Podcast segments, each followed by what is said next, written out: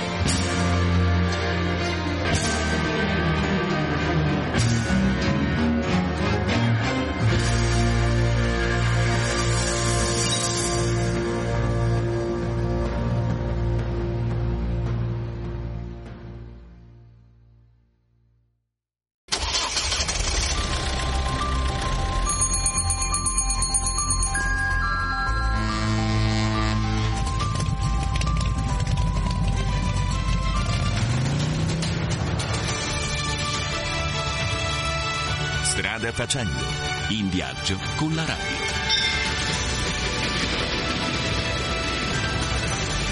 On the road. En voyage. Reisen. Viajando. Strada facendo.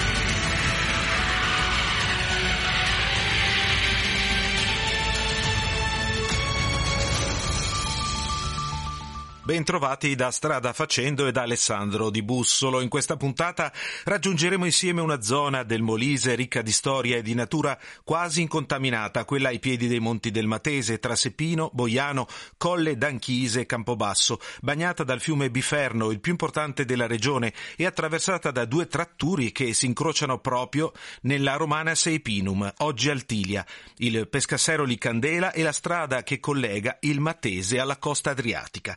Qui la città riscoperta dopo gli scavi degli anni 50, cinta da grandi mura e dotata di quattro porte monumentali, è diventata nel giugno del 2021 uno dei dieci parchi archeologici italiani, accanto a colossi come Pompei ed Ercolano, i fori romani col Colosseo e Ostia Antica e Pestum. Una meraviglia d'Italia ha decretato il Forum dei Giovani, che i romani hanno iniziato a costruire dal 290 a.C. e nella quale, prima dell'estate, ricominceranno gli scavi archeologici e proprio da qui iniziamo il nostro viaggio.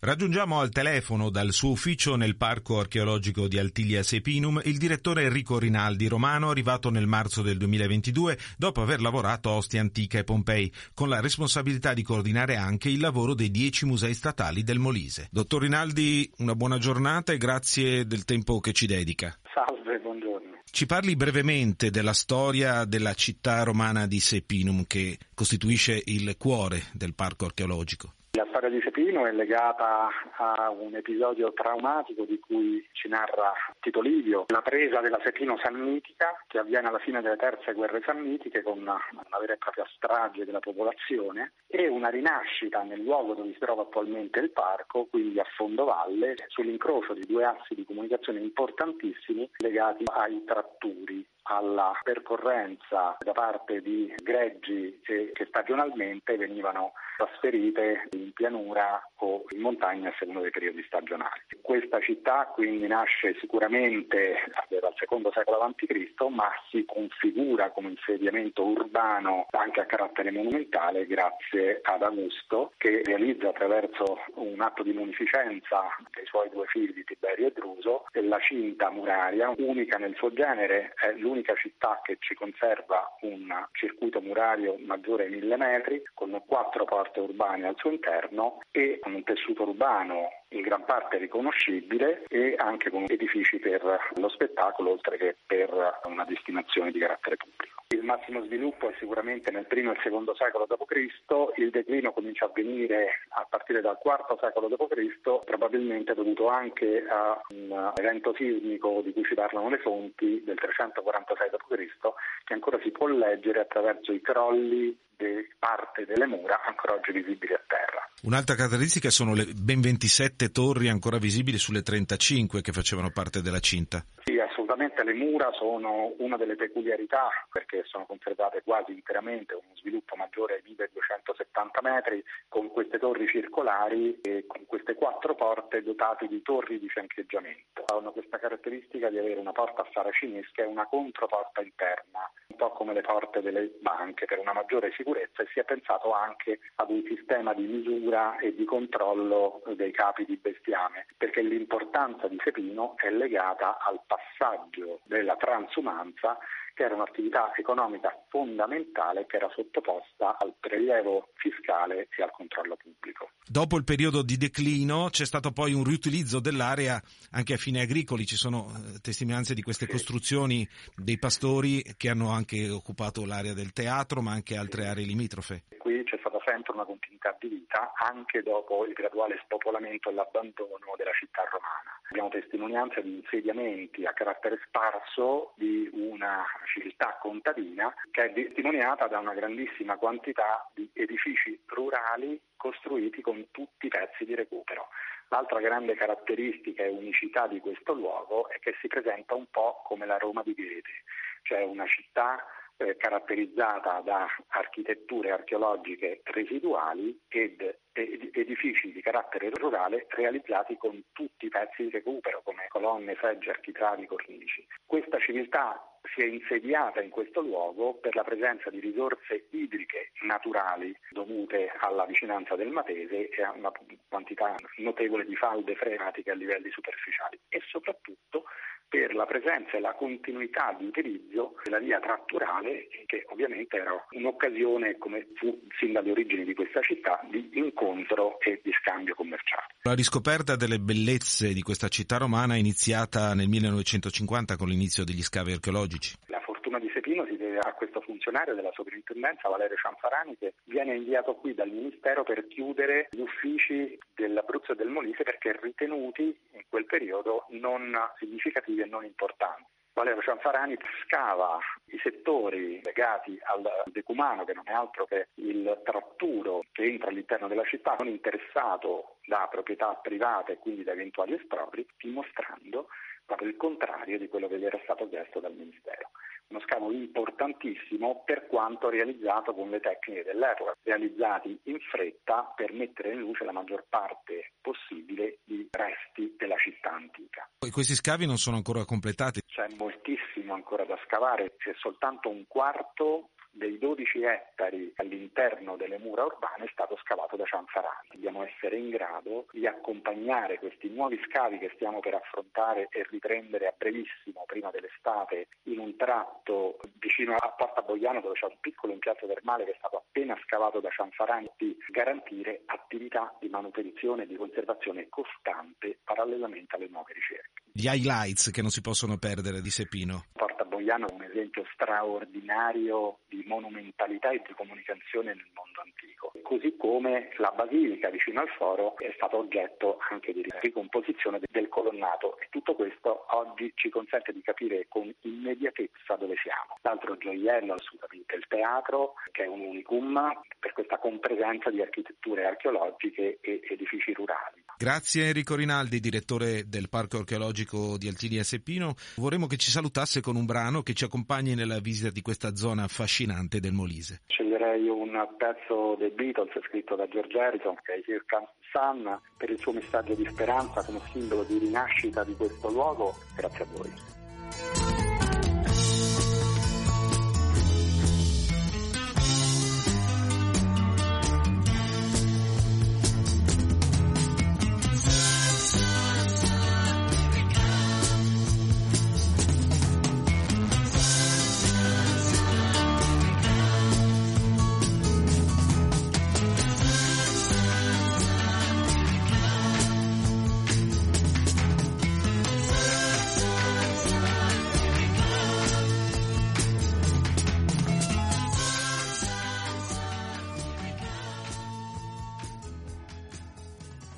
Molti dei reperti ritrovati nell'area tra Seppino e Boiano, oggetto del nostro viaggio in Molise di questa settimana, sono nel Museo Sannitico di Campobasso, dove ci porta Marina Tomarro. Il Museo Provinciale Sannitico è collocato nel nobiliare Palazzo Mazzarotta, nel cuore del centro storico di Campobasso. Aperto dal 1995, espone reperti provenienti dal territorio dell'antico Sagno, nello specifico dalla provincia del capoluogo molisano, che vanno dalla tarda età preistorica fino al Medioevo. Gli spazi espositivi racchiudono molto materiale archeologico, proveniente sia da collezioni private, donato poi alla comunità campobassana nella seconda seconda metà del XIX secolo, sia da moderni scavi archeologici. Abbiamo raggiunto telefonicamente Davide Delfino, direttore del museo. Il museo vuole raccontare 4.000 anni di storia del Sannio, Sannio Pentro e Frentano, il territorio molisano occupato dai Sanniti, quindi racconta dall'età del bronzo attraverso l'età del ferro, nell'età sannitica, quindi poi entrando nell'età classica con l'età ellenistica e poi la romanizzazione, fino a terminare nell'alto medioevo in età longobarda e con una piccola pendice nel basso medioevo. Come è strutturato? Per piani, ogni piano espone diciamo, una di queste cronologie. Al piano terreno abbiamo tutti i reperti di metallo dell'età del, del bronzo che raccontano un po' l'emergere delle società guerriere e delle società dei metallurgisti. Poi abbiamo la parte dell'età del ferro con le tombe pre-sannitiche. I primi sanniti che giungono dall'area centro-italica intorno al VI secolo a.C. e una esposizione di materiali materiali che attestano le influenze che ebbero le culture già preesistenti nell'area limitrofe sui primi Sanniti, quindi materiali etruschi dall'area campana e dauni dal nord della Puglia. Nel secondo piano abbiamo le vetrine che raccontano i Sanniti, i loro riti, la loro vita quotidiana, i loro riti funerari e la loro arte scultorea durante le guerre con Roma, dal IV al III secolo a.C. Poi abbiamo l'ultimo piano che racconta un po' la romanizzazione del Sannio con materiali materiali che vengono dalle città romane di Larino e di Sepino e da molte ville rustiche, delle quali era costellato il Basso Molise. Poi terminiamo sempre all'ultimo piano con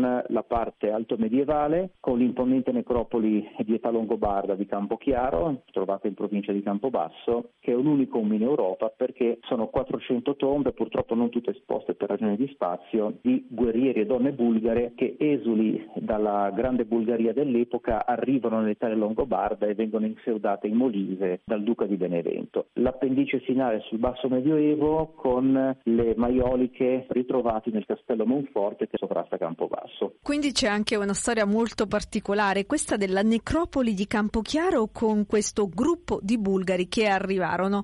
Ma come successe tutto ciò? Ce lo racconta un po' Paolo Diacono, che è uno storico tardo longobardo, scrive appena dopo la missione di Carlo Magno del regno della Longobardia Maior che era l'Italia settentrionale. Paolo Diacono racconta che arrivarono questo gruppo di bulgari cappeggiati da Alcek o Alzecone italianizzato che perduta una lotta interna per l'elezione del re eh, nella vecchia Grande Bulgaria che adesso coincide con la Moldavia e l'Ucraina, migrano verso ovest, arrivano nell'Italia settentrionale dominata dai Longobardi e siccome Re Grimoaldo prima di essere eletto re era duca di Benevento, li invia nel ducato di Benevento per fargli aiutare suo figlio Romualdo che aveva dei problemi di confine con i bizantini. Questi bulgari arrivano nella valle compresa tra Isernia, Boiano e Sepino, vengono infeudati su questo territorio anche perché all'epoca era totalmente disabitato passato e generazione dopo generazione si integrano poi con i costumi longobardi locali. Questo racconto di Paolo Diacono emerge miracolosamente dalle ombre della storia alla luce del sole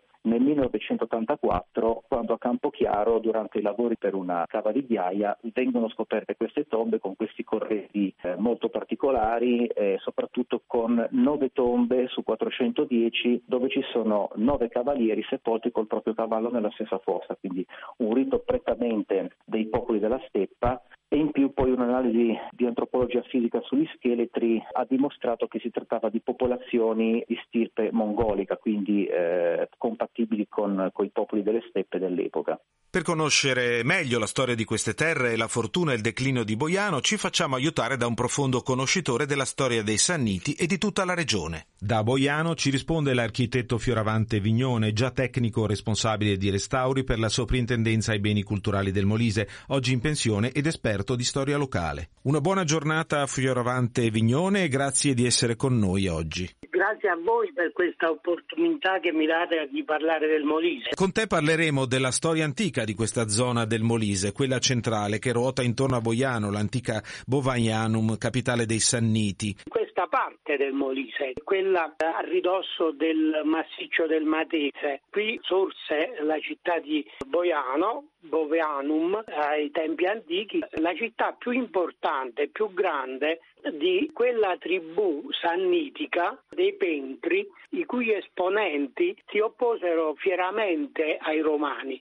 Non a caso i romani, quando parlavano dei Sanniti, con questo nome indicavano proprio i Pentri, non tutti i Sanniti, perché era questo il nucleo di quel popolo che gli contese il potere nel centro Italia. Inevitabilmente si dovettero scontrare per l'egemonia sulle zone più importanti dominate dalle città della Magna Grecia. Lo scontro più importante ci fu proprio per il controllo della città di Napoli. Ma anche per Boiano ci fu una grossa battaglia perché si trovava sul tratturo già in uso a quei tempi, il tratturo del Cassero di Candela. Boiano fu necessario per i romani assalire la capitale, conquistarla e devastarla pure. Ma la fiera resistenza che questo popolo oppose ai romani cessò soltanto con la guerra sociale. I Sanniti furono gli animatori della guerra sociale, quella che, che finì per vedere i romani vittoriosi,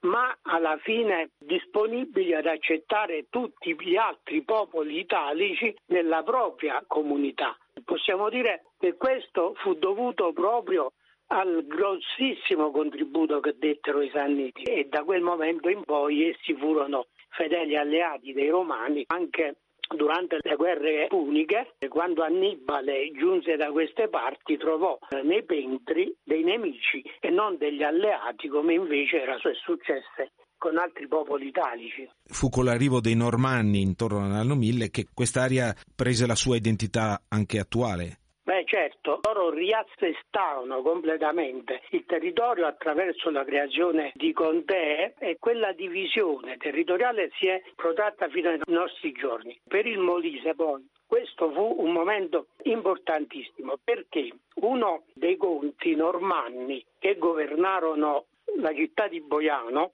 allargò i suoi possedimenti fino a tutto il Molise. La contea di Boiano fu ridenominata Contea di Molise, prendendo questo nome dal conte che si chiamava Rodolfo de Moulin, italianizzato in Molisio, e quel nome di un cavaliere di Ventura normanno è ancora oggi il nome che designa questo territorio. Il conte Rodolfo de Moulin inglobò la contea di Sernia, di Trivento, di Venafro, ricostituendo quella unità territoriale che poi era era quella dei Pentri, perché il Molise è un territorio collinare chiuso dal mare per una piccola porzione e poi dalle pendici degli Appennini che lo circondano su tutti gli altri lati e ancora oggi conserva questi confini. Boiano poi perse la sua importanza con il grande terremoto del 5 dicembre 1456. 1456. Questo è stato uno dei terremoti più forti registrati nell'Italia continentale. Fu devastante, di Boiano non rimase più niente, ma anche il Molise tutto soffrì eh, ferite fortissime. Andarono perse decine e decine di chiese, di monumenti, con ricadute negative sul nostro patrimonio culturale e artistico. Boiano perse la sua centralità perché a quei tempi non si ricostruiva tanto facilmente. Ci vollero generazioni per ricreare quella cittadina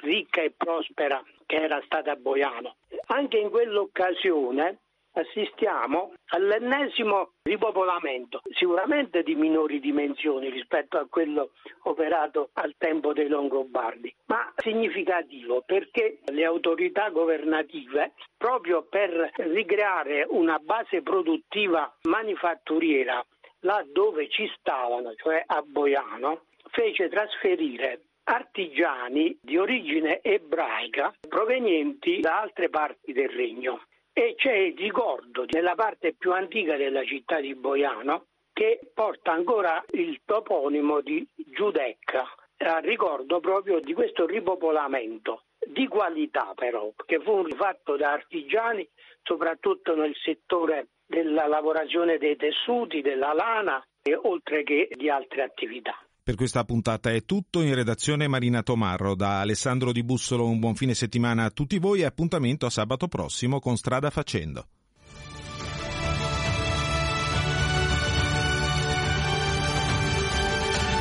Strada Facendo, in viaggio con la radio.